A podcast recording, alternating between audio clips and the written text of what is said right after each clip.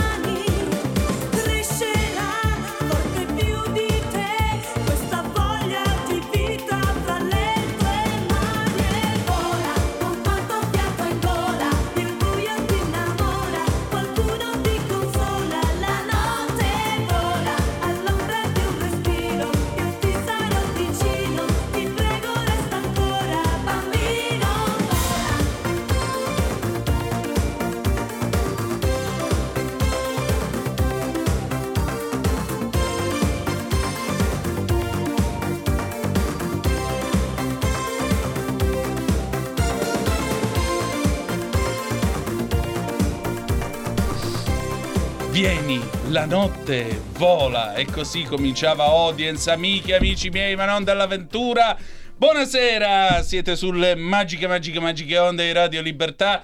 Questo è Zoom, il drive time in mezzo ai fatti. Io sono Antonino Danna e questa è la puntata di oggi, lunedì 29 di gennaio dell'anno del Signore 2024. Cominciamo subito la nostra trasmissione. Vi ricordo, date il sangue in ospedale serve sempre. Salverete vite umane, chi salva una vita umana salva il mondo intero. Secondo appello, andate su radiolibertà.net, cliccate su Sostienici e poi abbonati. Troverete tutte le modalità per sentire questa radio un po' più vostra, dai semplici 8 euro mensili della Hall of Fame fino ai 40 euro mensili a livello creator, che vi permetteranno di essere coautori e co-conduttori di almeno una puntata del vostro show preferito con il vostro conduttore preferito. Infine quinta quarta perché ci vuole un po' no? A lungo tiro rilascio no? Abbiamo allungato in quinta ma scendiamo. Sentito proprio la T calabra. Esatto è venuta Quarta. fuori. Ecco. un attimo. Eh, dicevamo infine se andate sulla pagina Facebook della nostra radio trovate tutte le informazioni per aiutare i nostri amici e fratelli del Nagorno Karabakh o Artsakh che dir voglia sì i quali sono stati scacciati vergognosamente dagli azeri dopo un millennio di vita in pace sulla loro terra.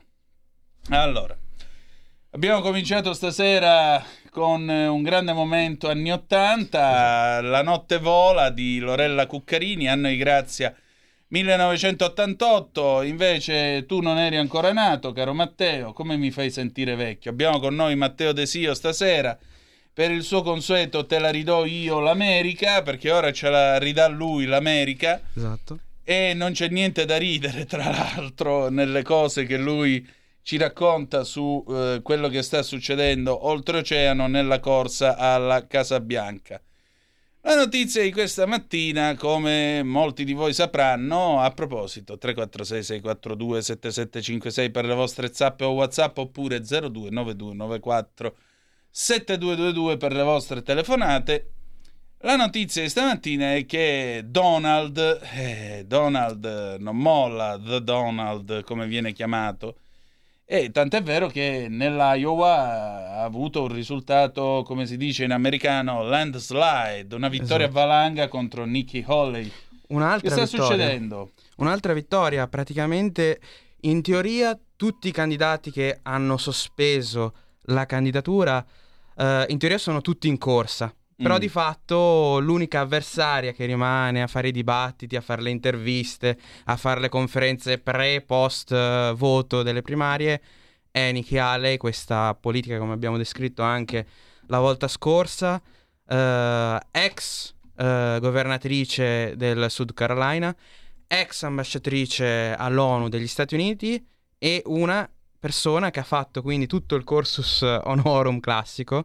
Nonostante questo si tira sempre fuori, dalla, anche in queste recenti dichiarazioni, dalla, dall'establishment politico del Partito Repubblicano, quando in realtà servirebbe, servirebbe al Partito Repubblicano un politico che sia uno di loro.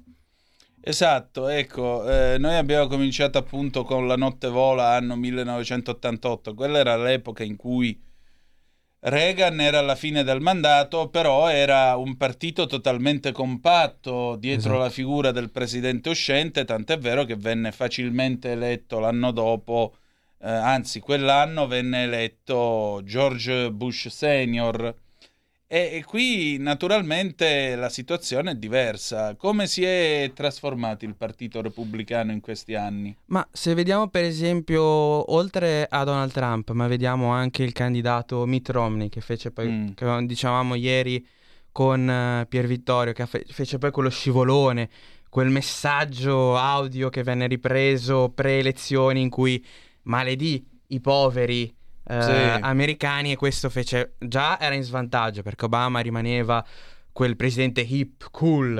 Eh, da lì poi perse ogni possibilità di vittoria rappresentando proprio il, l'aristocratico ricco che scende in politica per cercare di sistemare i propri affari. Nonostante questo, la cosa diciamo eh, divertente, tra virgolette, che è lo stesso Mitt Romney a cercare di bacchettare poi il, uh, il, l'ex presidente Donald Trump ogni volta che può, per cercare di rimanere, rimanere comunque nelle cerchie del partito. Insomma, diciamo così che siamo nella classica situazione del bue che dice cornuto esatto, all'asino. Esatto, non c'è più questa... Alla fine le, le rimane so, un sottofondo rimane di Partito Repubblicano e Partito Democratico che hanno le proprie idee politiche, ma uh, Biden ad esempio non è che lo vediamo che fa discorsi a ringhe politiche, l'ha fatta quando era più giovane, quando era un, un, uh, un senatore che effettivamente si batteva per i più deboli, ma non è che uh, pubblicamente lui parla del suo programma, ci ricordiamo pure i dibattiti televisivi con, con Trump che di solito è, è, un personaggio che riesce a entrare nella testa del, del, suo avversario. Con Biden è successo il contrario, sembrava quasi un Trump frustrato perché non riusciva a controbattere a discorsi qualche volta, uh, ce lo permetta anche il presidente Biden dagli Stati Uniti, un po', un po' imprecisi, un po' inconclusivi. Ecco, siamo qua sulla CNN e c'è questa analisi fatta dal collega mm. Stephen Collinson eh, che eh, dice insomma alcune cose. Per esempio, sabato sera in Nevada Trump ha, eh, diciamo così, criticato pesantemente le eh, politiche al confine sud del suo successore. Sapete che eh, era stato costruito il muro, ma eh, l'immigrazione continua, non c'è stata una risposta forte da parte degli Stati Uniti d'America e infatti Trump parla di un disastro della sicurezza nazionale che ormai è imminente e dice c'è la possibilità del 100% che ci possa essere un grosso attacco terroristico negli Stati Uniti eh, e molti altri eh, attacchi probabilmente, questo per colpa di quello che è successo negli ultimi tre anni. Ancora, Trump sta cercando di distruggere l'accordo di compromesso al Senato che potrebbe migliorare la situazione sul confine, cosa che dimostra il suo potere crescente nel Partito Repubblicano e la sua tendenza a esacerbare il caos che usa come base per la propria elezione. Insomma, lui si sta presentando un po' come Luigi XIV, esatto. no? Da Pre de Muale de Lege, esatto. dopo di me il esatto. diluvio. E in più è come se fosse un leone ferito, con tutto quello che gli sta succedendo intorno, con uh, i vari processi abbiamo, di cui abbiamo già parlato. E, um, e, e, il potere alla fine che ha nel Partito Repubblicano è, sem- è, semplicemente, tra virgolette ovviamente, mai, non è mai semplice in questi casi, ma è perché probabilmente sarà il candidato alle primarie. Un altro regalo, diciamo, che sta lasciando l'amministrazione Biden a forse Donald Trump sarà la crisi che sta avvenendo recentemente in Yemen con uh, una guerra che sembra regionale nel Medio Oriente, ma quando si tratta del Medio Oriente tra striscia di Gaza. E, um, e queste guerre, diciamo, tra, tra, i vari stati, che sembrava anche prima, precedentemente, uh, regionale, adesso sta aumentando sempre di più, sta inserendo l'Iran, è comunque coinvolta Israele uh, con il proprio sbocco e ricordiamoci che è stata, tra virgolette, causata, non causata, però ha avuto un, un, grosse, un, grosso impatto il fatto che sia intervenuta l'amministrazione Biden nel 2021 quando rimosse un uh, gruppo di terroristi nella zona. Certo. Ecco, a proposito del, del Medio Oriente, ecco qua ancora la CNN, l'ex presidente è stato molto veloce a sfruttare un'altra crisi per ottenere dei vantaggi politici e questo l'ha fatto ieri, domenica, Dopo la tragedia che ha colpito il Medio Oriente, dove tre soldati americani so- sono stati uccisi in un attacco dr- con il drone eh, in Giordania, Trump ha messo tutto, ha caricato tutta la vergogna e la colpa su Biden e sulla sua eh, evidente mancanza di forza, dichiar- dichiarando che le guerre attuali non sarebbero mai avvenute se lui fosse rimasto nell'ufficio ovale. Noi oggi avremmo la pace in tutto il mondo, invece siamo proprio sull'orlo della terza guerra mondiale, ha detto Trump. Insomma, fino a che punto ha ragione? Ma ricordiamoci che comunque Biden è lo stesso che è, è uscito, tra virgolette, dalla, dall'Afghanistan con una fuga peggio degli Vergognosa. Stati Uniti in Vietnam. Sì. È stato un qualcosa di, che si poteva pianificare tranquillamente, perché a differenza del Vietnam vi era sì la guerra anche in Afghanistan, ma gli Stati Uniti rimanevano comunque la superpotenza mondiale. Infatti. Si poteva tranquillamente uscire con degli accordi con i talebani senza lasciare... Non so se vi ricordate tra l'altro i video di famiglie che provano ad, a, a, a, a prendere, eh, ad aggrapparsi agli aerei. Sì. Un, un, delle immagini veramente eh, disastrose con persone che avevano collaborato attivamente con uh, l'impero, chiamiamolo così, americano e che sono rimaste lì a subire l'ira dei talebani. Esattamente. Abbiamo una telefonata, pronto chi è là? Buonasera Antonino, sono Raimondo da Padova. Ciao Raimondo, dici tutto. Eh, visto che stiamo, sta approfondendo sull'argomento delle elezioni americane, volevo ricordare che esiste anche un candidato indipendente abbastanza noto perché si tratta di Robert Kennedy Jr., figlio di Robert Kennedy, fratello uh-huh. di, del presidente John Kennedy, che eh, non, ne parlano, non, ne parlano, i mainstream media, però sembra avere buoni consensi, ma non è, non è messo in conto in nessuna eh, diciamo, in exit, in, eh, nessun pool. Exit poll, sì, esatto però è, una, è una, dice, una eh, un, un, joker che potrebbe scombinare tutta la partita. Esatto. Anche che ha delle idee particolari Ma rispetto agli altri due. Più... Ecco, se hai qualche, qualche approfondimento... Più che, più che Joker possiamo dire che comunque eh, sia nel caso... Cioè nel caso poi mollerà, tra virgolette, la, la, corsa, se magari poi non si deciderà a, a partecipare alle primarie, ricordiamo sempre che può appoggiare uno dei due candidati principali. E, e, il nome Kennedy è un nome che negli Stati Uniti continua, continua ad attirare, diciamo, eh, importanza, clamore.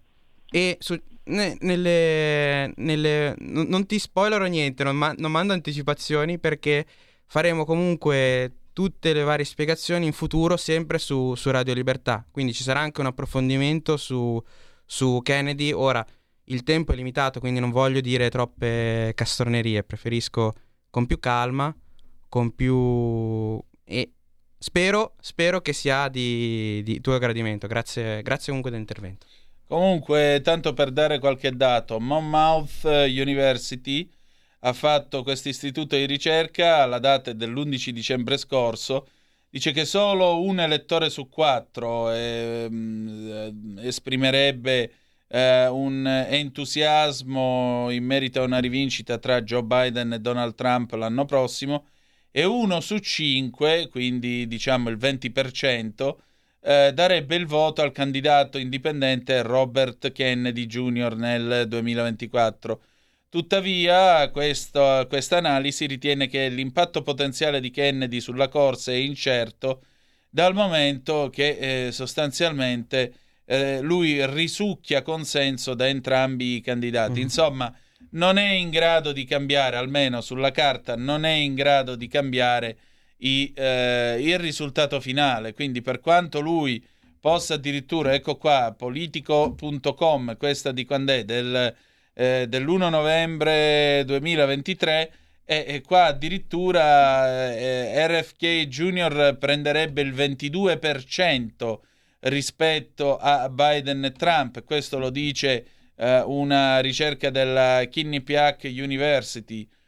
Però stiamo parlando comunque sempre di un risultato che a quanto pare non sposterebbe eh, i risultati. Eh, dopotutto il, il buon eh, RFK è uno che eh, sta provando, scrive la, scrive la NPR, la radio pubblica americana, eh, sta naturalmente provando anche a intercettare il voto dei Novax.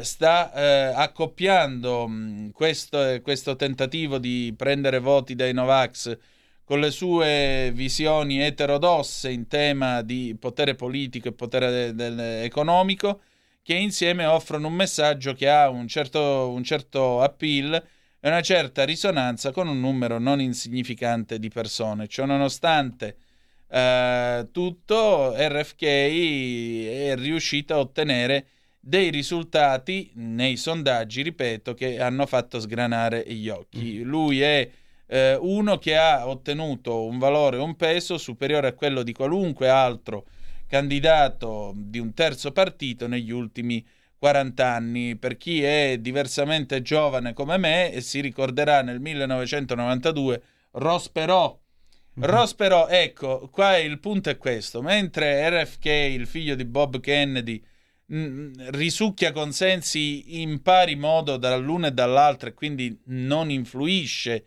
sul risultato finale, Ross Perot nel 1992 influì e come? Perché fu la sua presenza e le sue posizioni, che erano comunque di stampo conservatore, mm-hmm. ancorché indipendente, a drenare consenso a Bush padre. E questo permise la vittoria di Bill Clinton. Ecco qua. Quindi, mentre nel 92 la presenza di un indipendente ha avuto comunque un effetto, Qui molto probabilmente non ci sarà. Poi tra l'altro i valori, insomma, il, la, si parla tra 20 e 22%, addirittura un, un sondaggio fatto eh, dalla NPR PBS NewsHour Marist eh, nell'ottobre scorso diceva 16%, quindi poca roba, poca roba. Quindi eh, certamente rispetto al 19% di Però e al 14% di George Wallace nel 1968, altro dato che diede a Richard Nixon la possibilità di diventare presidente degli Stati Uniti d'America, beh, è chiaro che stavolta la posizione di Robert Fitzgerald Kennedy Jr. effettivamente ha un peso. Bisogna vedere se questo peso, e ancora comunque c'è tempo fino a novembre, se questo peso nel corso di questi mesi riuscirà a drenare consensi più a Biden o che Trump. a Trump.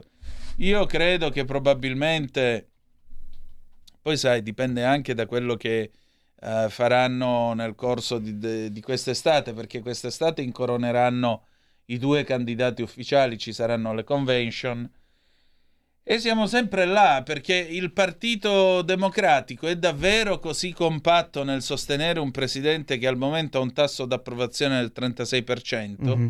Io credo proprio di no. No, esatto. Bisogna ved- il problema, tra virgolette, è che comunque nelle primarie che stanno facendo, quelle del Partito Democratico, eh, i candidati sono praticamente superficiali perché ovviamente sì. sta vincendo, continua a vincere Biden. Il problema è che mm, si applica di più a Biden che a Trump quel discorso che avevamo fatto nella prima puntata, ovvero del vicepresidente. Perché Biden è più anziano, sembra anzi che stia subendo di più i colpi della, dell'anzianità. E un'altra cosa sul candidato che avevamo visto prima, Kennedy. Sì sui, va- eh, sui Novax non è che non si, rigu- non sta parlando del, del, Covid in questo caso, ma negli Stati Uniti c'è la discussione sull'approvazione uh, o no dei vaccini, quelli obbligatori, quindi non solo del Covid, eccetera, ma per quanto riguarda la tubercolosi e tutti quei vaccini che di solito si fanno ai bambini. Perché? Perché in America comunque uh, l'individualismo, il, la libertà personale, è, è, più celebrata, è più uh, tenuta in considerazione che de, uh, il bene, quello che noi pensiamo no, come europei del bene comune, quindi dello Stato. Esatto. Quindi diciamo così, intanto c'è eh, questa, questa, realtà e poi c'è anche un altro fatto. Mm, si è discusso questa settimana della possibile candidatura di Michelle Obama, ma a me sembra un'emerita fesseria, detto ma tra noi. Sembrano quelle notizie, diciamo, che cercano di non neanche tastare il terreno, ma cercare un po' un minimo di scompiglio, ma che non danno vita a niente, anche perché Michelle Obama, secondo me, non ha niente da dare. Non solo non ha niente da dare, ma soprattutto lei è una figura mediatica che ha reso popolare il marito perché lei andava al Tonight Show esatto. da Jimmy Fallon, che è un amabile cazzone americano. Eh, il Tonight Show è uno degli show di seconda serata, questa è una tradizione che hanno gli americani, noi non l'abbiamo mai avuta. Eh, Cattelan cerca di fare una cosa simile su Rai 2, però non, esatto. non è una roba che, pie- che abbia mai preso piede in Italia per fortuna o purtroppo, sì. io dico purtroppo. Diciamo che la versione moderata che abbiamo noi è Catalan esatto. o anche Fazio. Sì, diciamo eh, che Fazio proprio anacquata perché quello è un marchettificio anche, sì. totale.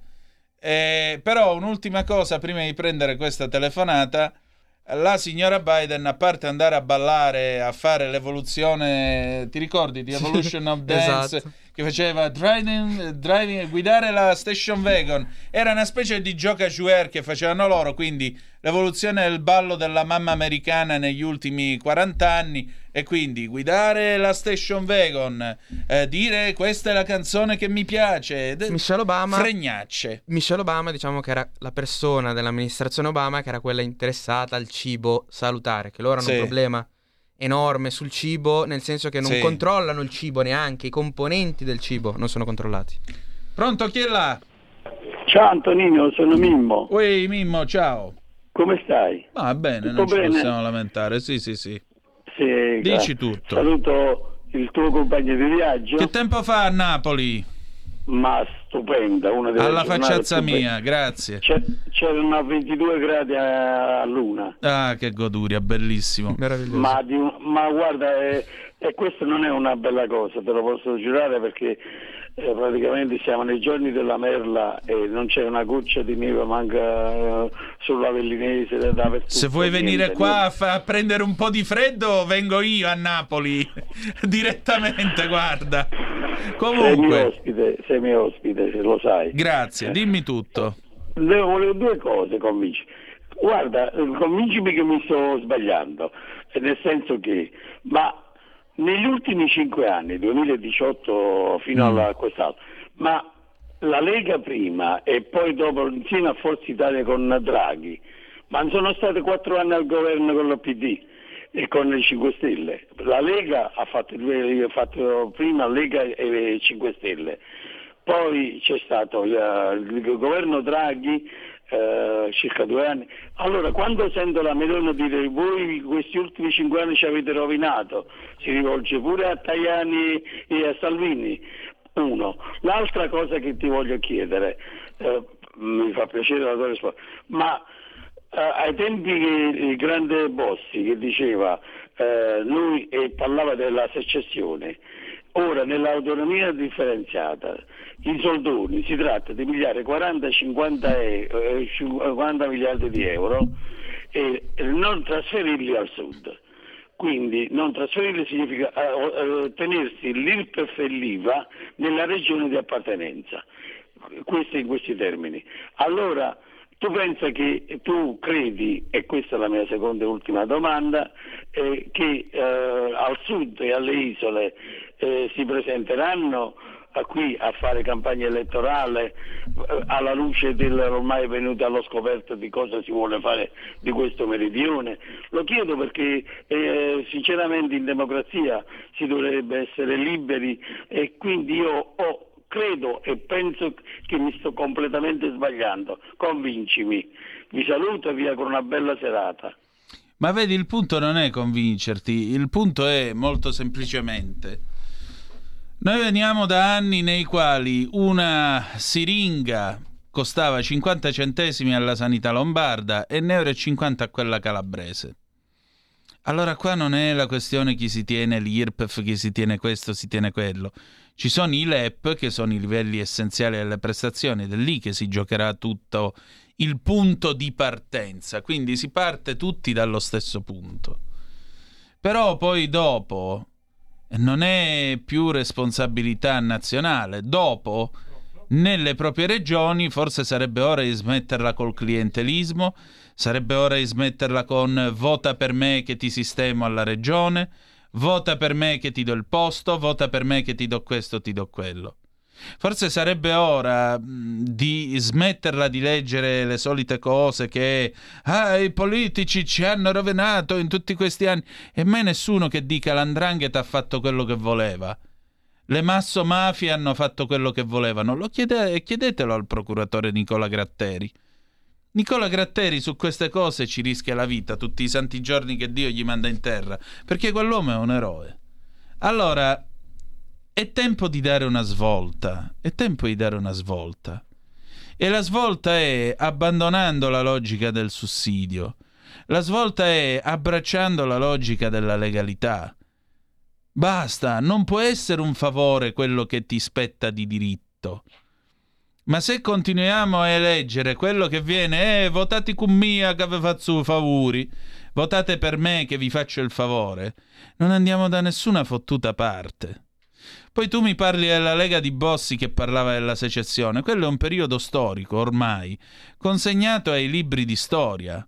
Visto e considerato che a un certo punto quel partito sostanzialmente è stato ampliato e ha, eh, diciamo così, avuto un'evoluzione o involuzione dal punto di vista di alcuni per quanto riguardava l'ideologia e la sua presenza nazionale. La Lega oggi è un partito nazionale e torno a ripetere, chi l'ha preso in mano è uno che ha preso in mano un partito al 4% che probabilmente non avrebbero votato nemmeno a Bergamo Bassa per le condizioni in cui era in quel momento, e l'ha reso un partito nazionale di governo. E per riuscire a fare questo, qualità politiche ne devi avere per forza perché non accade, a meno che non sia andata a di nascosto Matteo Salvini, ma non risulta, queste robe si fanno per motivi, diciamo così, se c'è strategia politica. Chiudo infine con una cosa. Eh, sono le 18.33. Tra un'ora e dieci dalla stazione di Vibo Pizzo passa l'Intercity Notte che sale su a Milano. Arriva domattina alle dieci e un quarto. Ci sono tanti paesani miei che prendono il treno non perché vogliono venire a fare i turisti a Milano, ma perché si vengono a curare. Ecco, forse sarebbe ora di offrire ai miei compaesani degli ospedali degni di questo nome. Forse ci dovremmo occupare di questo e non della cattiveria del nord o che il nord ci tiene come colonie e tutte quelle storie lì, che non hanno motivo di esistere. Se penso a tutti i soldi che la Cassa del Mezzogiorno ha erogato, se penso a tutti i sussidi che il governo 5 Stelle ha distribuito, eccetera, eccetera. Ah, dimenticavo, la Lega è uscita dal governo con i 5 Stelle e i 5 Stelle, segnatamente Conte, hanno imbarcato il PD che negli ultimi 10-15 anni è sempre stata al governo pur non avendo mai vinto uno straccio di elezione. Miracoli e misteri della politica pure questi. Pausa e poi torniamo con eh, Cinzia De Carolis, Papà non correre, 1973. Stai ascoltando Radio Libertà, la tua voce libera, senza filtri né censure, la tua radio.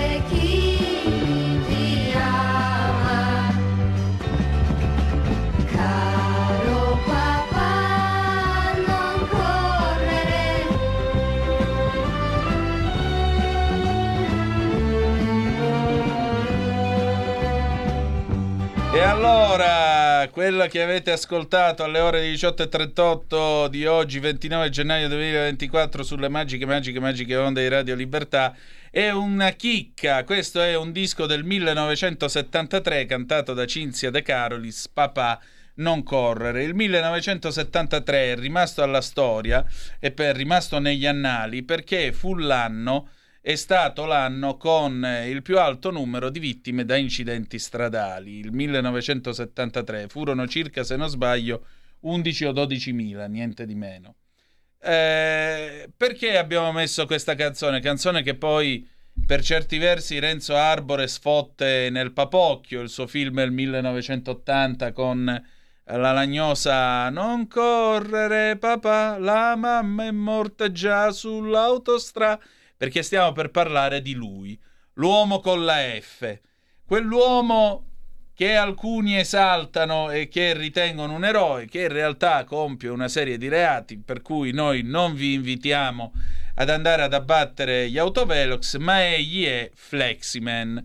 Fleximan, lo sapete, è quest'uomo senza volto per il momento che eh, tra il Veneto, l'Emilia Romagna e una puntatina in Lombardia, a quanto pare, ha tirato giù un bel po' di autovelox messi sulle strade. E allora sapete che, insomma, qui c'è chi è no velox, segnatamente il sottoscritto, e Italia Oggi, venerdì 26 gennaio, io vi avevo promesso che l'avremmo portato in trasmissione e lui è qui oggi. Italia Oggi ha dedicato un servizio, appunto, Lega al momento eh, via al movimento Novelox Matteo Salvini promette un decreto per limitarne l'uso e il collega Carlo Valentini parla dell'onorevole Gianangelo Boff che è al telefono e che è anche sindaco di Tarzo in provincia di Treviso. Buonasera onorevole. Buonasera a voi, buonasera agli ascoltatori. Onorevole, senta, eh, lei giustamente dal mio punto di vista, mi permetta, credo faccia bene a dire e a vantarsi del fatto di non aver mai installato autovelox sulle arterie di sua competenza e giustamente lei dice non possiamo ignorare la legittima protesta di molti cittadini e lavoratori contro dispositivi chiaramente installati per rimpinguare le casse degli enti locali.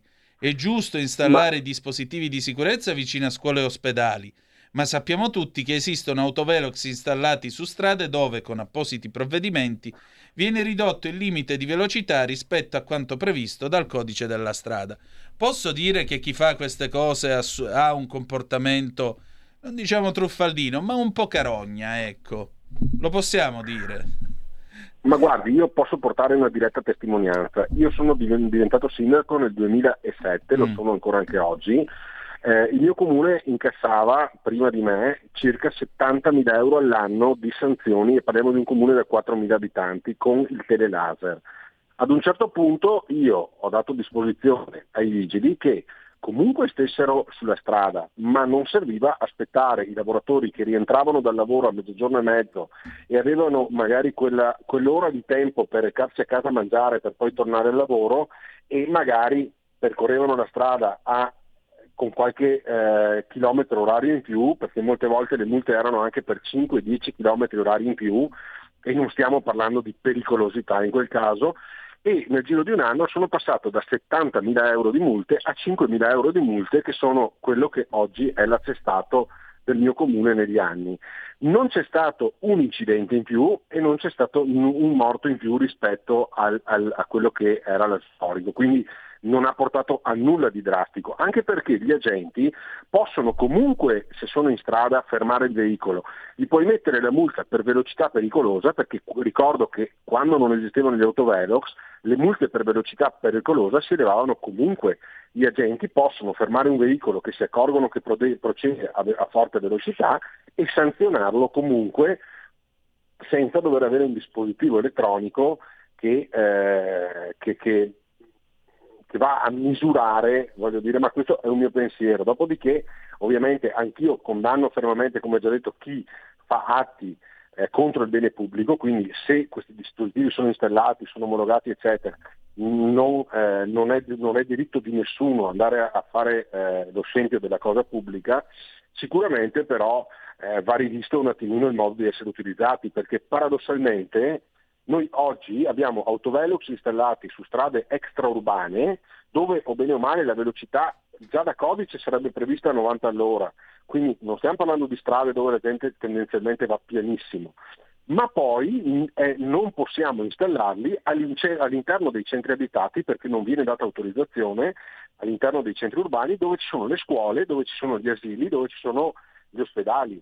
Ecco che allora io dico, ma perché installare un autovelox su una strada dove già si potrebbe percorrerla a 90 all'ora e lì lo si, si ritiene pericoloso e poi magari non si può installare davanti a una scuola dove hai i bimbi che vengono fuori da scuola. Allora io dico, se questo strumento può avere un'utilità, può avere un'utilità dove io ho bambini che escono da scuola negli orari di punta, eccetera, lì potrei anche giustificarlo, ma su una strada a scorrimento e se voi osservate, e molti automobilisti mi daranno ragione, voi vedrete che ci sono strade a 90 all'ora dove a un certo punto il limite viene abbassato a 70, né in corrispondenza a dove il limite viene abbassato, guarda caso c'è l'autovelox, e poi dopo qualche chilometro la strada torna ad essere a 90 all'ora.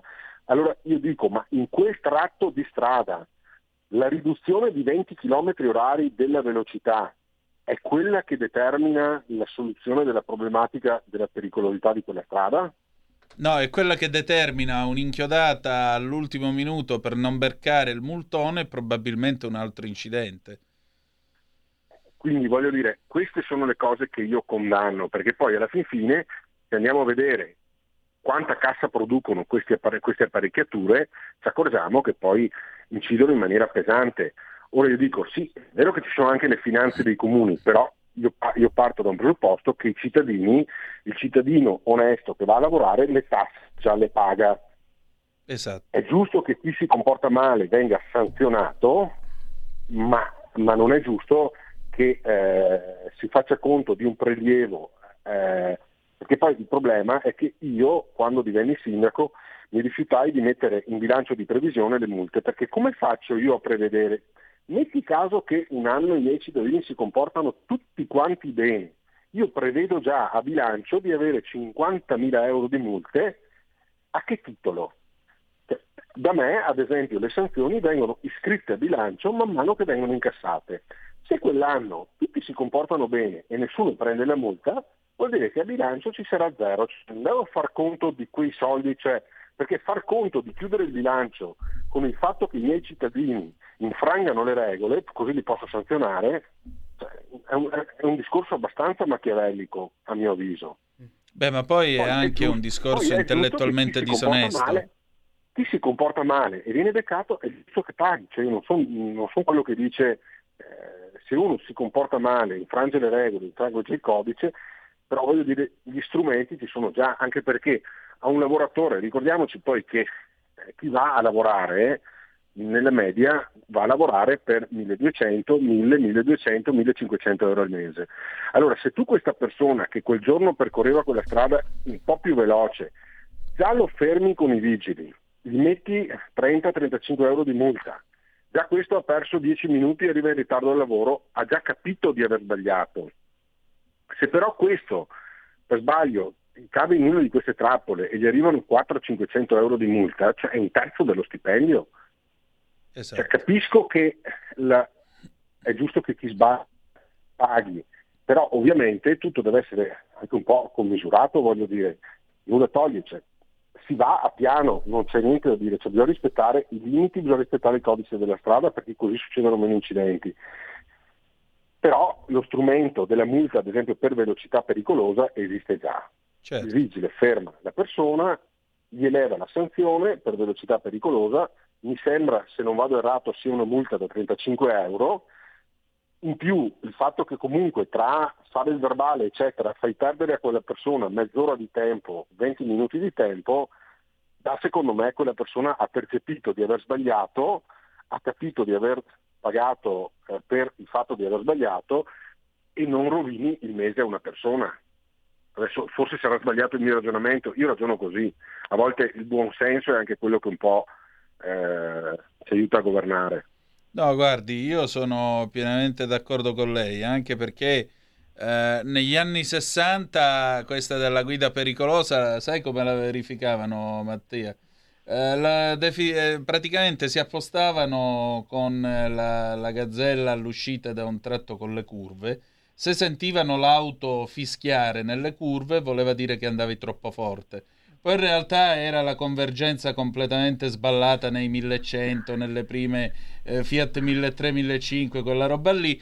Però era inutile discutere, ti facevano la multa puntualmente. Ma scherzi a parte, eh, onorevole, qua in questo paese ci sono 11.130 apparecchi, mentre invece nella vicina Francia soltanto 3.780. In Germania, dove, eh, come tutti sanno, l'autoban è senza limiti e i 130 sono solo consigliati, tranne i tratti in cui sono obbligatori, per cui se non rispetti il limite lì ti, eh, ti tirano giù nella prima piazzola e ti fucilano per direttissima, ma eh, voglio dire, in Germania 4.700 autovelox, 3.780 in Francia, 11.130 in questo paese.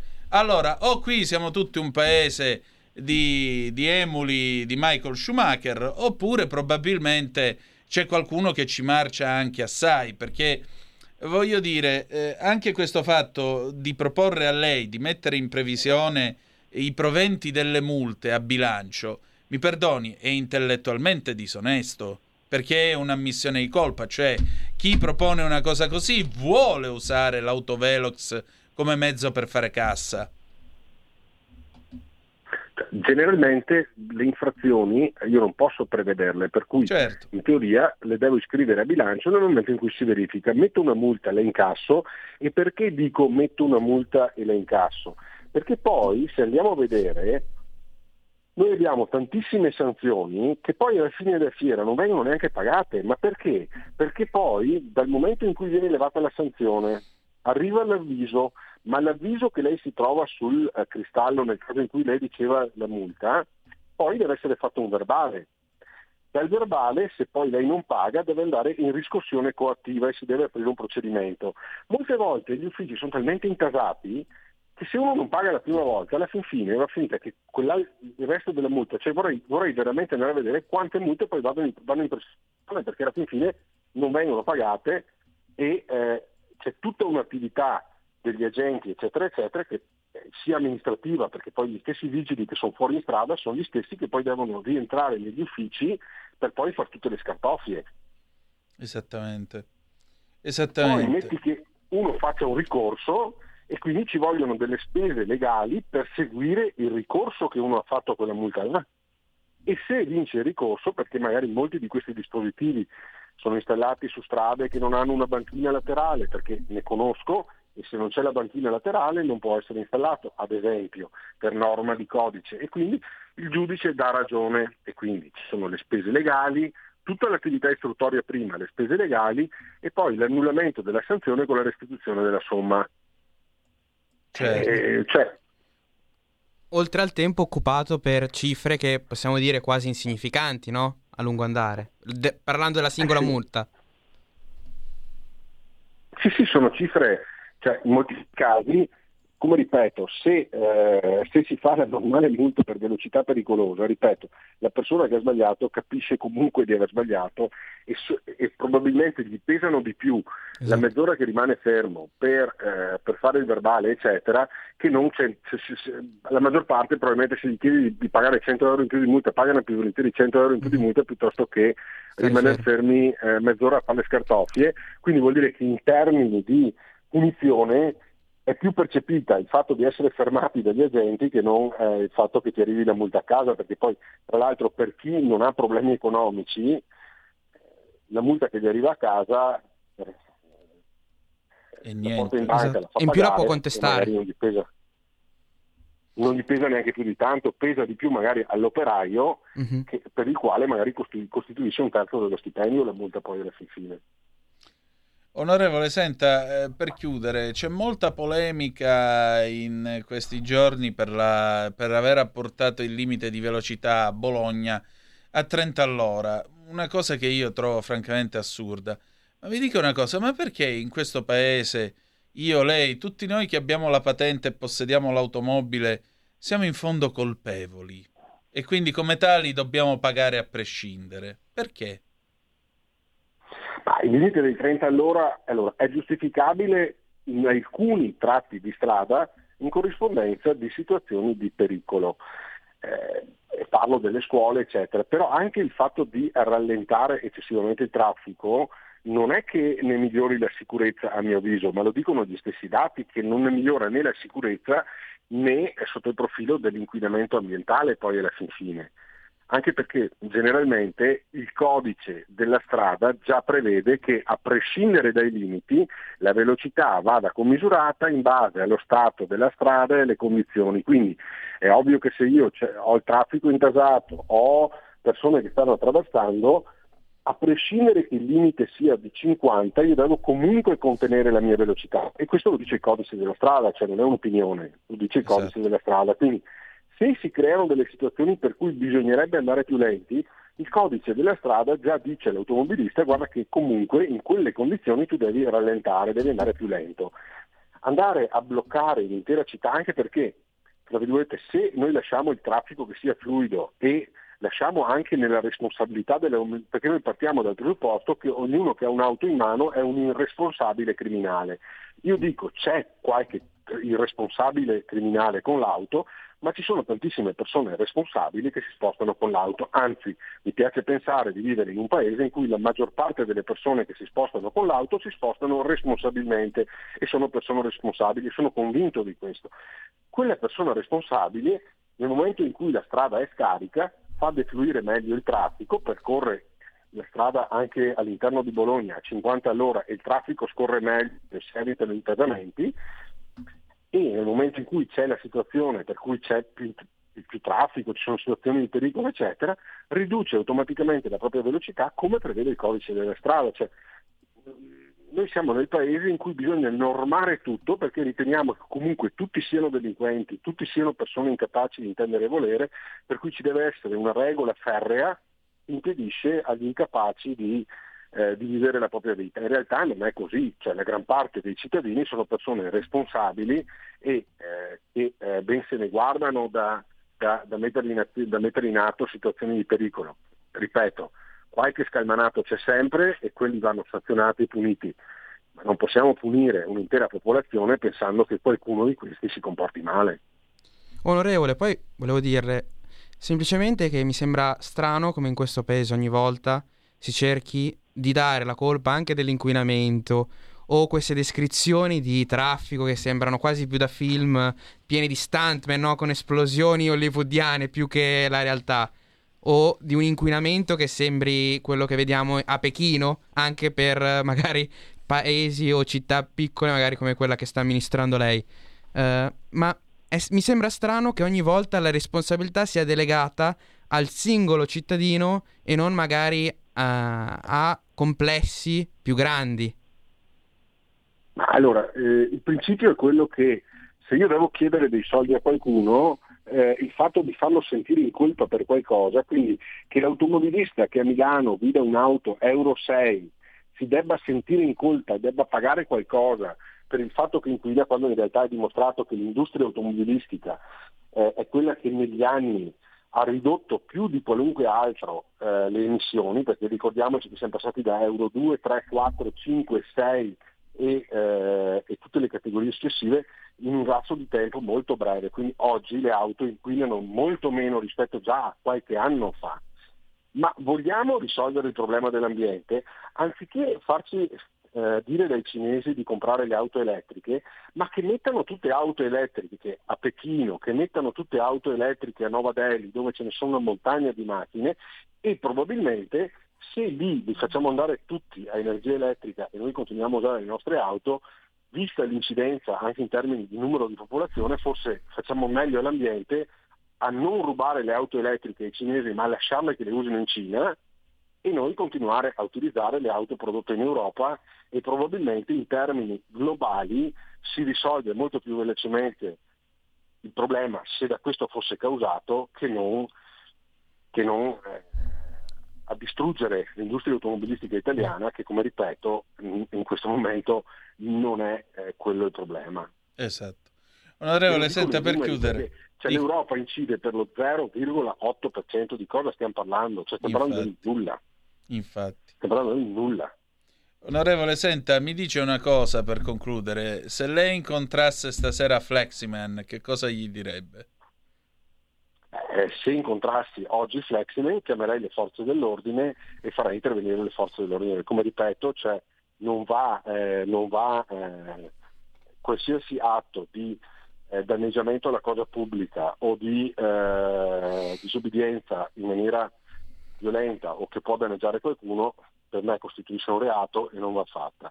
E tante persone invece che protestano perché eh, questi dispositivi agiscono in maniera indiscriminata e sistematica, questi secondo me vanno ascoltati.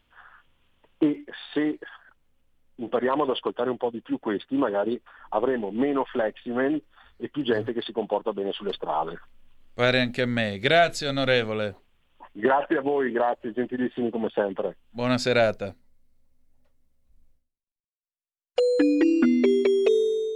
Qui Parlamento.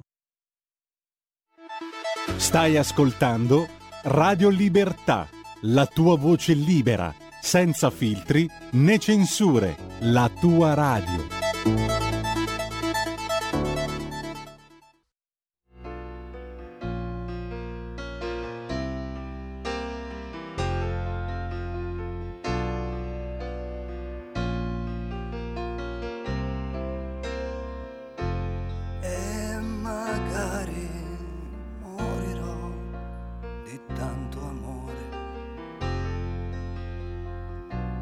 Magari no, chi lo può dire? Un anno e più non è uno scherzo, può renderti diverso. Un anno è la fotografia di te stesso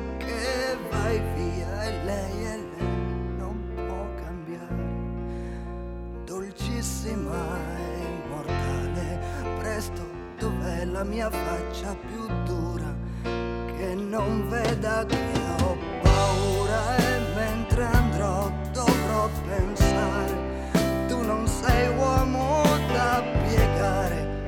Quante ne ho avute quante ne ho volute e poi dimenticate. C'è chi mi odia per gli amori da un'ora e chi mi cerca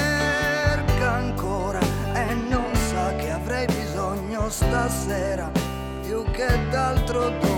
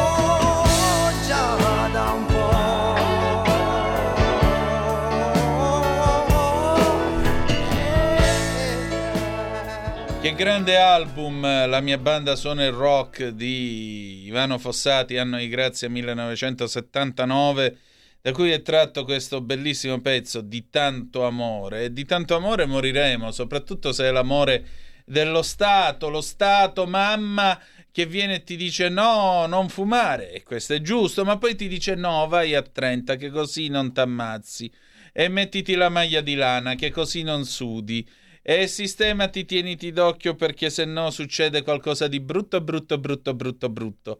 Ecco, mentre questo nostro mondo va rimbambendosi appresso al pericolo, mentre eh, l'idea di, di, di, che una volta si poteva leggere su certe lapidi di certi eroi delle guerre mondiali, un bel morire, la vita onora, eccetera, eccetera, diventa sempre più, eh, diciamo, merce proibita, e questo induce a delle riflessioni di tipo filosofico. Rodolfo Casadei è un inviato di tempi e in particolare si è trovato in zone di conflitto, ha seguito il Medio Oriente, cioè ha rischiato la vita. L'ultima trovata di convincere la gente a viaggiare a 30 all'ora, di obbligare la gente a viaggiare a 30 all'ora in quel di Bologna, non lo lascia molto convinto, anzi, e qui ci spiega il perché. Buon ascolto, dopodiché Massimo Ranieri con Osurdato Innamurato e il Qui Parlamento. Chi abbiamo per Qui Parlamento stasera? Giulio Cesare, niente? No? E poi abbiamo per... il Qui Parlamento dal Senato, Andrea Pagani. L'abbiamo già fatto prima con ah, Gianangelo Boff. Eccellente. E per finire Francesco De Gregori con Buonanotte Fiorellino del 1975. Buon ascolto, grazie per essere stati con noi, grazie a Matteo De Sio per essere stato ancora una volta il nostro uomo a Lavana, noi in questo caso a Washington. E ricordate, domani si riparte, ore 18.05 trattabili sulle magiche, magiche, magiche onde di Radio Libertà. E ricordate che malgrado tutto, the best is yet to come, il meglio deve ancora venire. Vi hanno parlato Matteo De Sio e Antonino Danna. Buonasera. Allora, stasera è, torna- è venuto a trovarci un eh, collega che io ringrazio per la sua cortesia, è eh, Rodolfo Casadei, giornalista inviato di Tempi, che ha anche lavorato come redattore specializzato su Africa per il mensile Mondo e Missione. Pensate che ha alle spalle 50 re- report- eh, ha alle spalle reportage in 50 paesi del mondo, soprattutto Africa e Medio Oriente, una decina di libri già pubblicati. Nel 2005 gli hanno dato anche il premio giornalistico Natale Uxi, il genio della donna. Quindi parliamo con un collega ampiamente serio e preparato che eh, ahimè è stato costretto a occuparsi, ne ha scritto un po' eh, con ironia, ma anche con amara ironia e con delle amare riflessioni che peraltro sono ampiamente condivisibili, ha scritto su Tempi questo pezzo, pa- giusto ieri, il limite dei 30 all'ora e l'impossibile certezza di evitare la morte. Ecco, eh, questi 30 all'ora introdotti obbligatoriamente nella città di Bologna, Rodolfo, che cosa ti spingono a pensare? Perché a me questo titolo già fa pensare a un vecchio controcorrente eh, di Indro Montanelli che quando venne approvata la legge Basaglia disse va bene, oggi con questa legge abbiamo abolito ufficialmente la pazzia, adesso chiudiamo anche i cimiteri e avremo ufficialmente abolito anche la morte, quindi Montanelli almeno ci sperava in questa differenza tua, o no? Eh, sì, io, come dire, questo fatto di cronaca mi, mi ha spinto a una riflessione sul tema della morte, perché è la giustificazione che ha dato l'amministrazione comunale di Bologna all'introduzione dei 30 all'ora generalizzati in tutta la città di Bologna, dicendo appunto che Basterebbe anche solo salvare una vita umana con questo provvedimento, avere un pedone o un ciclista in meno all'anno che perde la vita sulle strade di Bologna per giustificare questo provvedimento che impatta su, sullo stile di vita, la libertà, il movimento di tutte le persone. E questo mi, mi ha spinto a una riflessione che penso venga facile, cioè che se l'obiettivo è eh, sempre di fare qualcosa che diminuisca i rischi di morte della vita, beh, allora dobbiamo, come dire, smettere di vivere, cioè dovremmo abolire, abolire, tutti gli sport eh, dove ci sono dei rischi, gli, sport di alta montagna, gli sport che si fanno ad alta quota, che si fanno in aereo. Dovremmo, beh, perché i 30 all'ora? Allora mettiamo i 10 all'ora, oppure semplicemente aboliamo le, le auto e allora saremo sicuri che non ci sarà più neanche una vittima.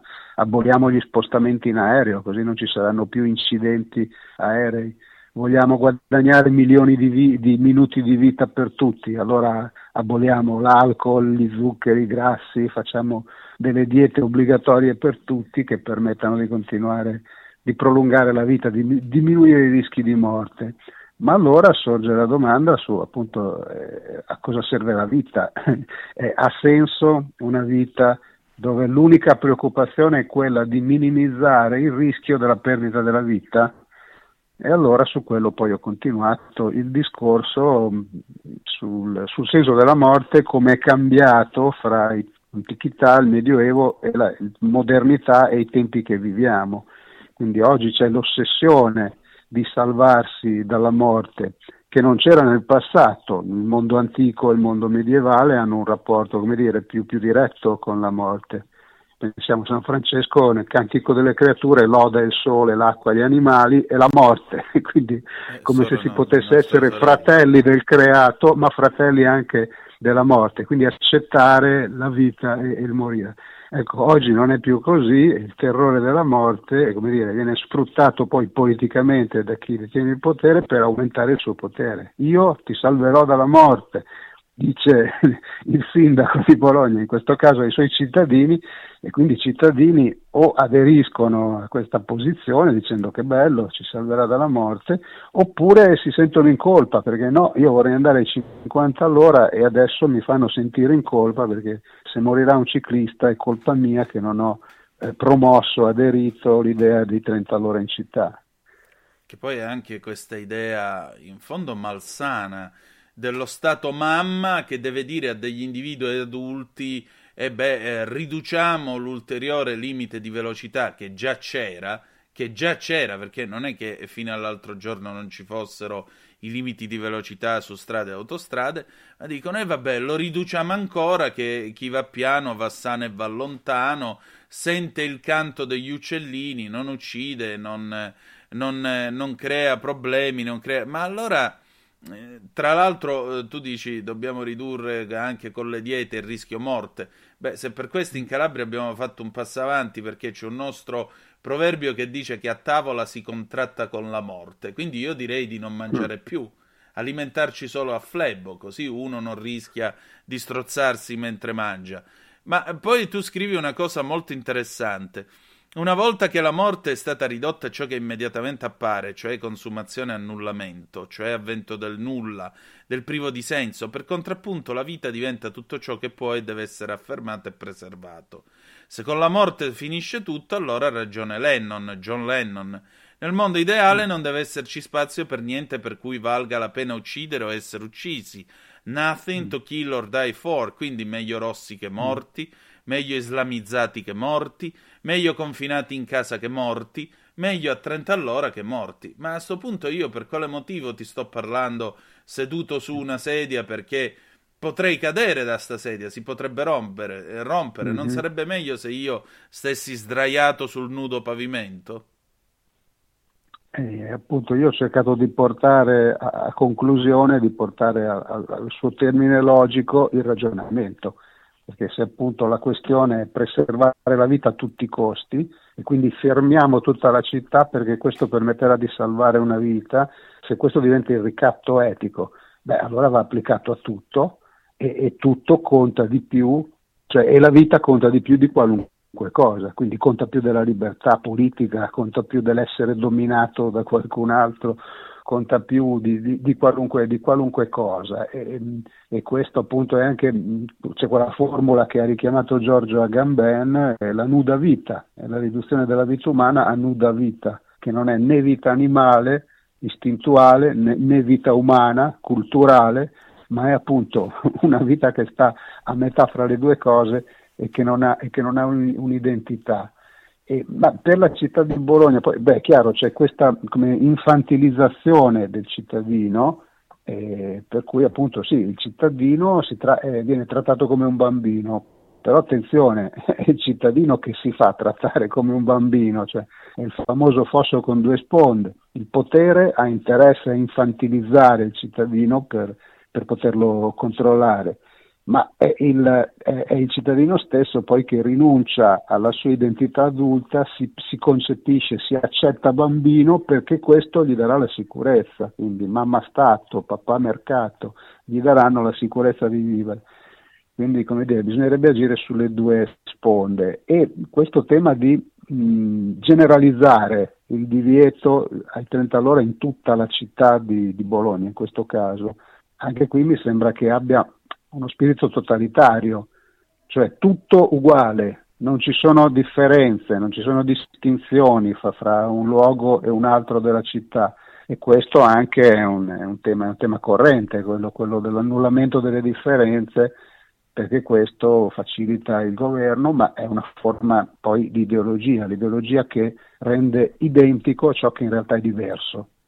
Certo, questo è tipicamente comunista da un lato e dall'altro è il famoso uno vale uno grillino, è il walk, è l'annullamento di tutto quanto, è il meticciato e tutta questa roba qua che alla fine nega le differenze tra le persone, eppure eh, il Concilio Vaticano II, se vogliamo guardarla da un punto di vista cattolico, ci ha insegnato che la differenza, la diversità è ricchezza e che ci può essere unità nella varietà.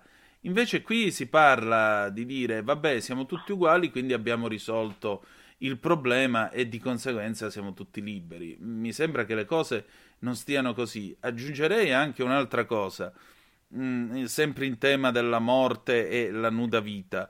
Mentre in questa parte di Occidente si celebra la nuda vita, come tu giustamente dici, io ricordo che in Spagna, per esempio, eh, esistono, c'è questo, mh, sono la legione straniera spagnola, si chiamano los novios della muerte, loro addirittura sono mm-hmm. i mhm. fidanzati della morte, portano morte. a spalla il crocifisso nella settimana santa e dall'altro lato mm-hmm. invece in Israele noi abbiamo visto gente eh, che in nome della, del, de, della morte, della visione distorta di Dio, ma comunque con un'idea di trascendente in testa che noi non abbiamo più, si sono permessi di andare a morire e combattono tuttora dentro ai tunnel contro l'esercito israeliano.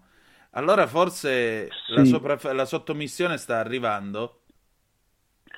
Allora, dunque, è, molto, è, una, è, una, grande tragedia sotto i nostri occhi questa, questa, guerra che si combatte a Gaza, in Israele, al confine col Libano, però è anche, dire, un'occasione anche questa di spunti di riflessione che cercano di essere, che vorrebbero essere profondi.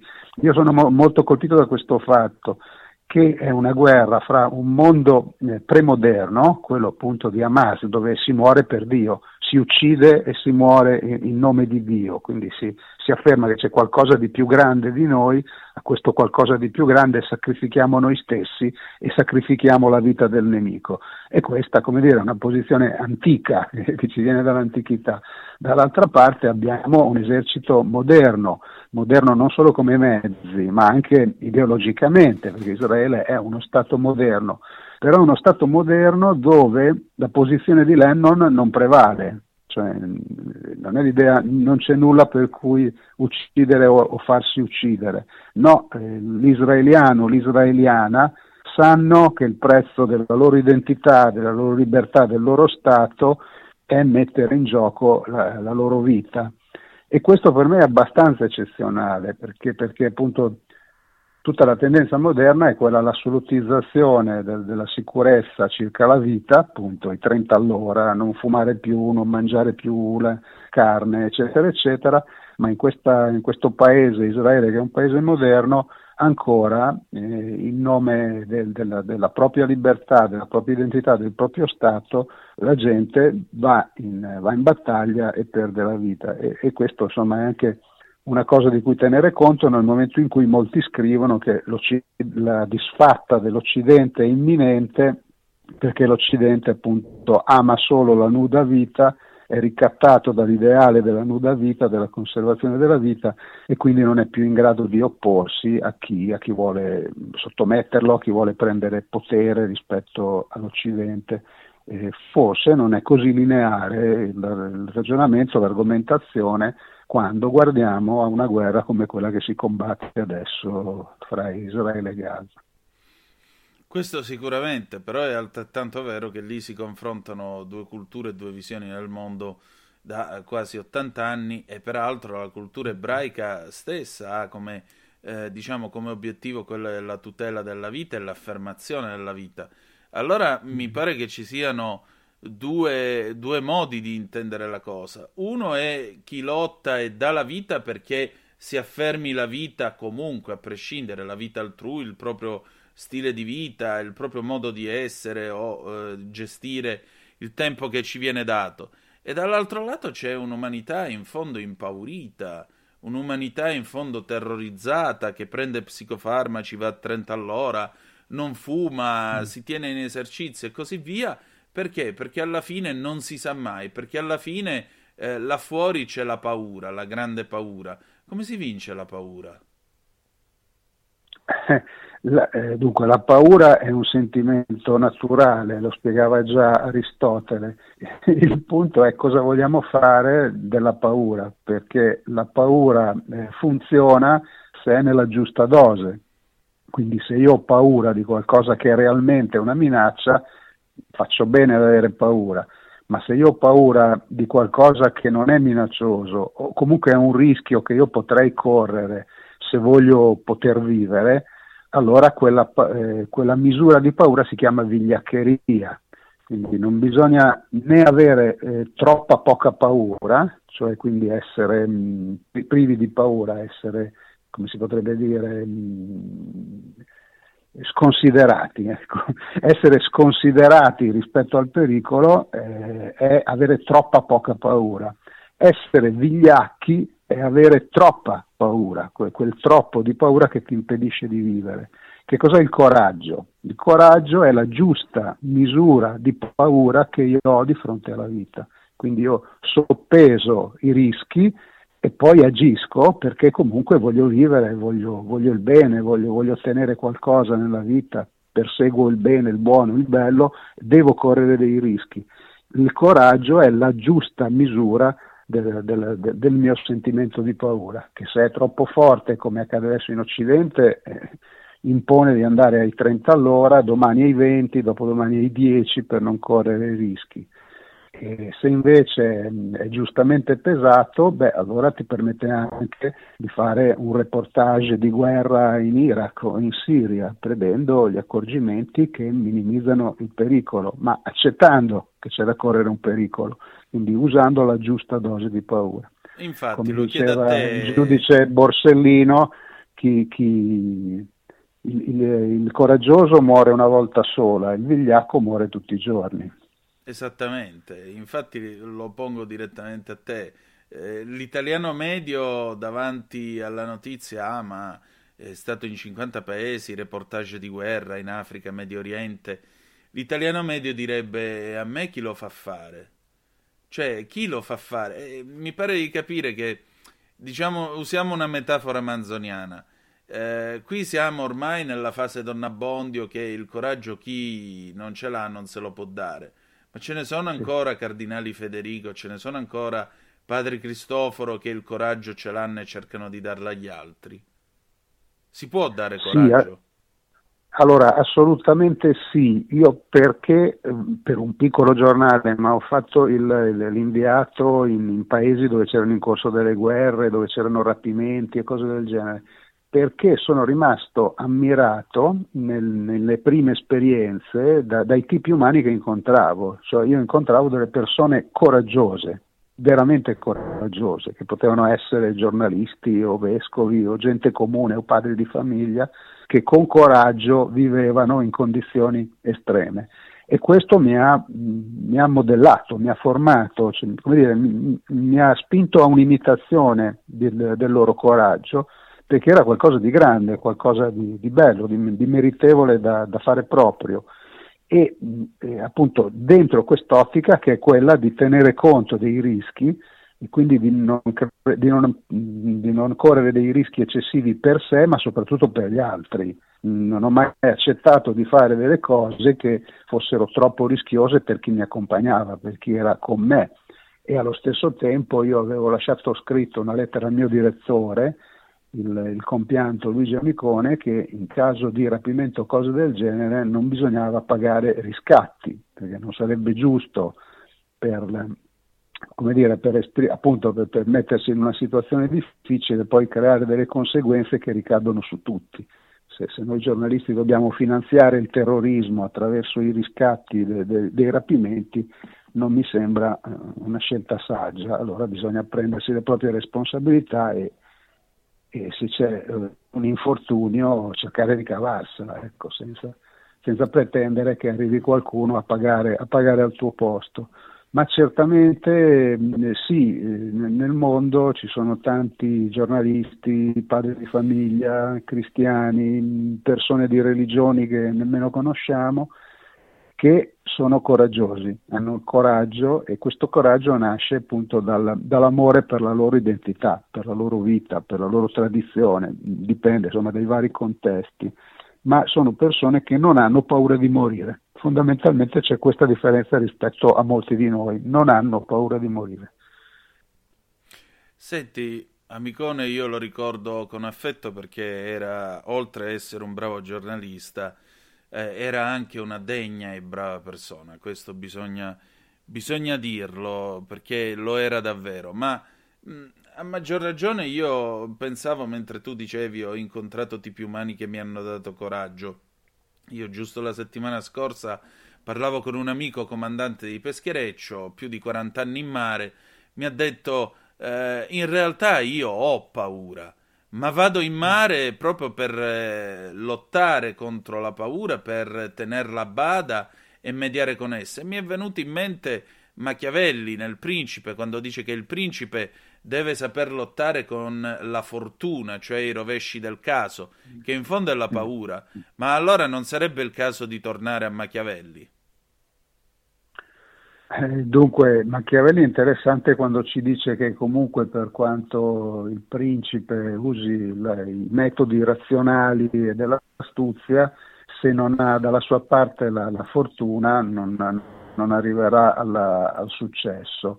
E questo come dire, ci aiuta a relativizzare diciamo, quello, quello, per cui ci muoviamo, cioè il nostro agire. Il nostro agire non è assoluto, non, non siamo sicuri di ottenere i nostri obiettivi perché ci sono cose che non controlliamo. La fortuna è tutto ciò che ci trascende, che non è controllabile dal nostro ragionamento e dalla nostra azione. Beh, questo è importante averlo presente perché è, è una logica antitotalitaria. Io so che non posso organizzare un mondo come, come come un computer, come una macchina dove tutto funziona meccanicamente e automaticamente. C'è qualcosa che trascende i miei sforzi, quindi per questo devo essere umile, per questo non posso avere ambizioni totalitarie rispetto agli altri esseri umani. In questo è una lezione importante da tenere, da tenere presente. Allora chiudiamo salutandoci con una parola, se posso. Coraggio. Coraggio. Coraggio. Grazie. Stai ascoltando Radio Libertà. La tua voce libera, senza filtri né censura. La tua radio.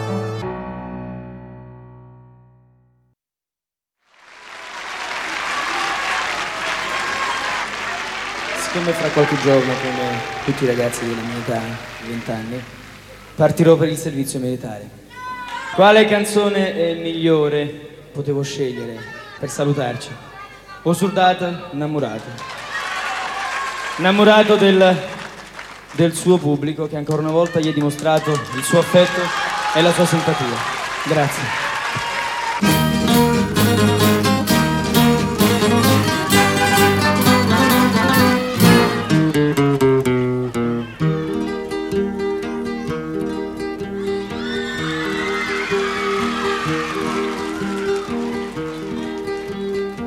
Stai lontano da sto cuore, a te vola con pensiero. Niente voglia, niente spera che tenerti sempre a fianco a me. Si sicuro che sta amore, come so sicure te.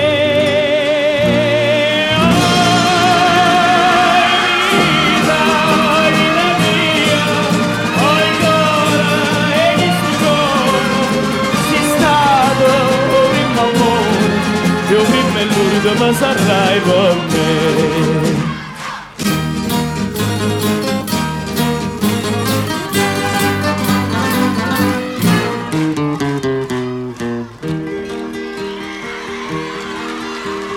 Quanta notte non ti vedo, non ti senti in tasti braccia, non ti vasi che sta faccia, non ti stregna forte in braccia a me ma scetanna ma stu suono ma fai chiagnare per te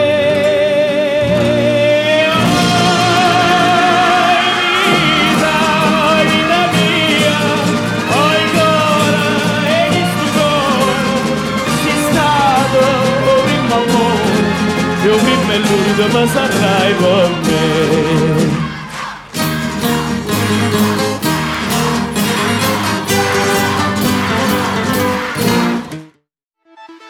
Stai ascoltando Radio Libertà, la tua voce libera, senza filtri né censure, la tua radio.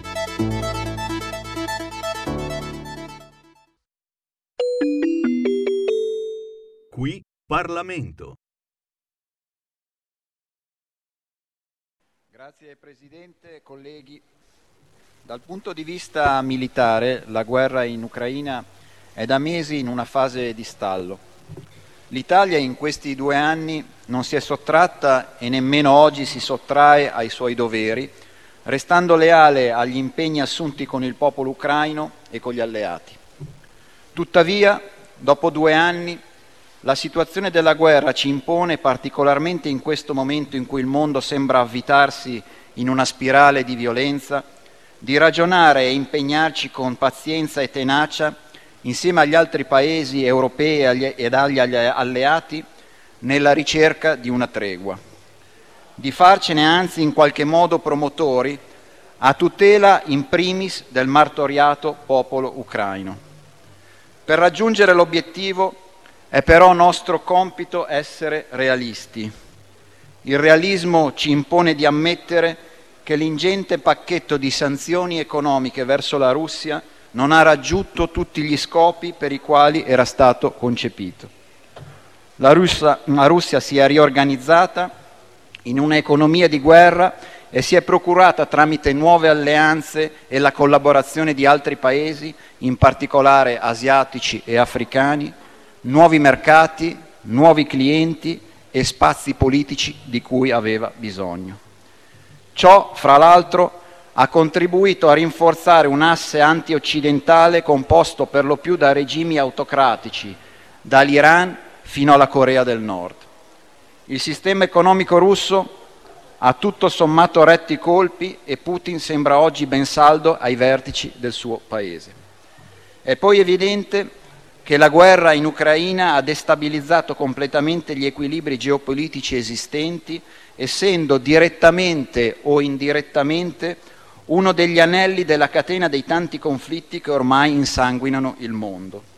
Tutto questo per dire che il nostro Paese e il nostro governo hanno le carte in regola per promuovere insieme alla comunità internazionale un'iniziativa di pace da affiancare, e ribadisco da affiancare, agli aiuti militari e non solo che stiamo dando al popolo ucraino.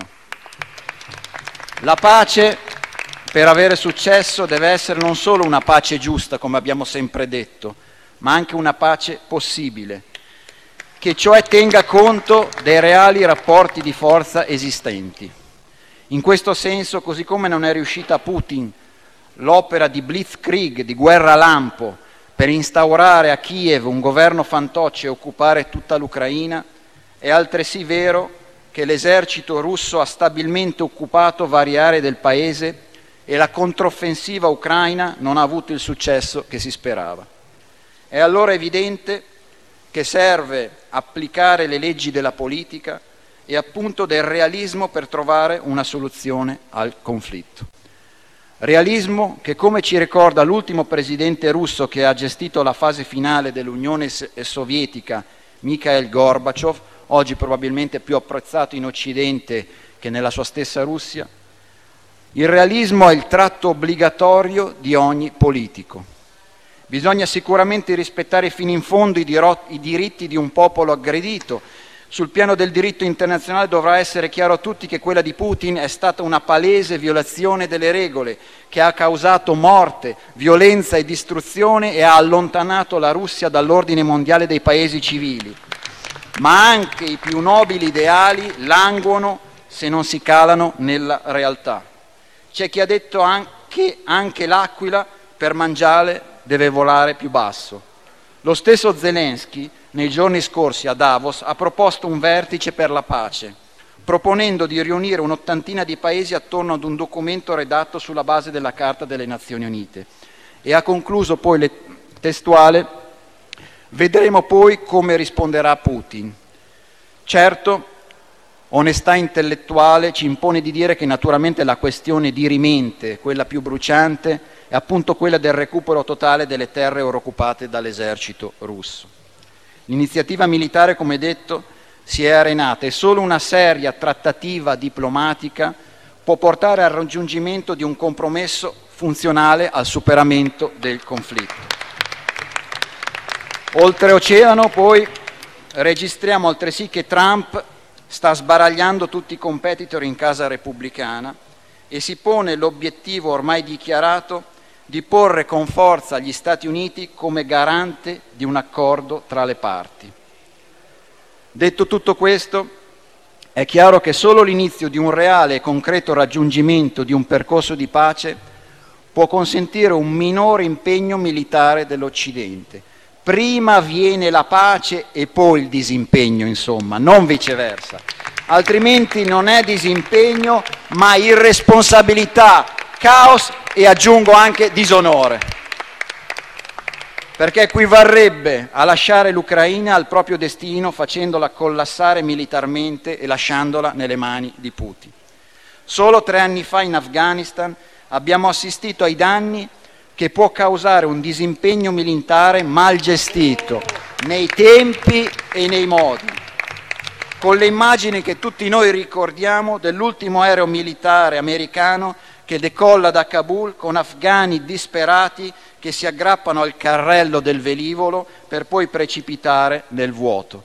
Immagini che hanno dato un colpo irreparabile alla credibilità delle democrazie occidentali nel mondo e che probabilmente sono state la concausa del deflagrare dei tanti conflitti che oggi stiamo vedendo.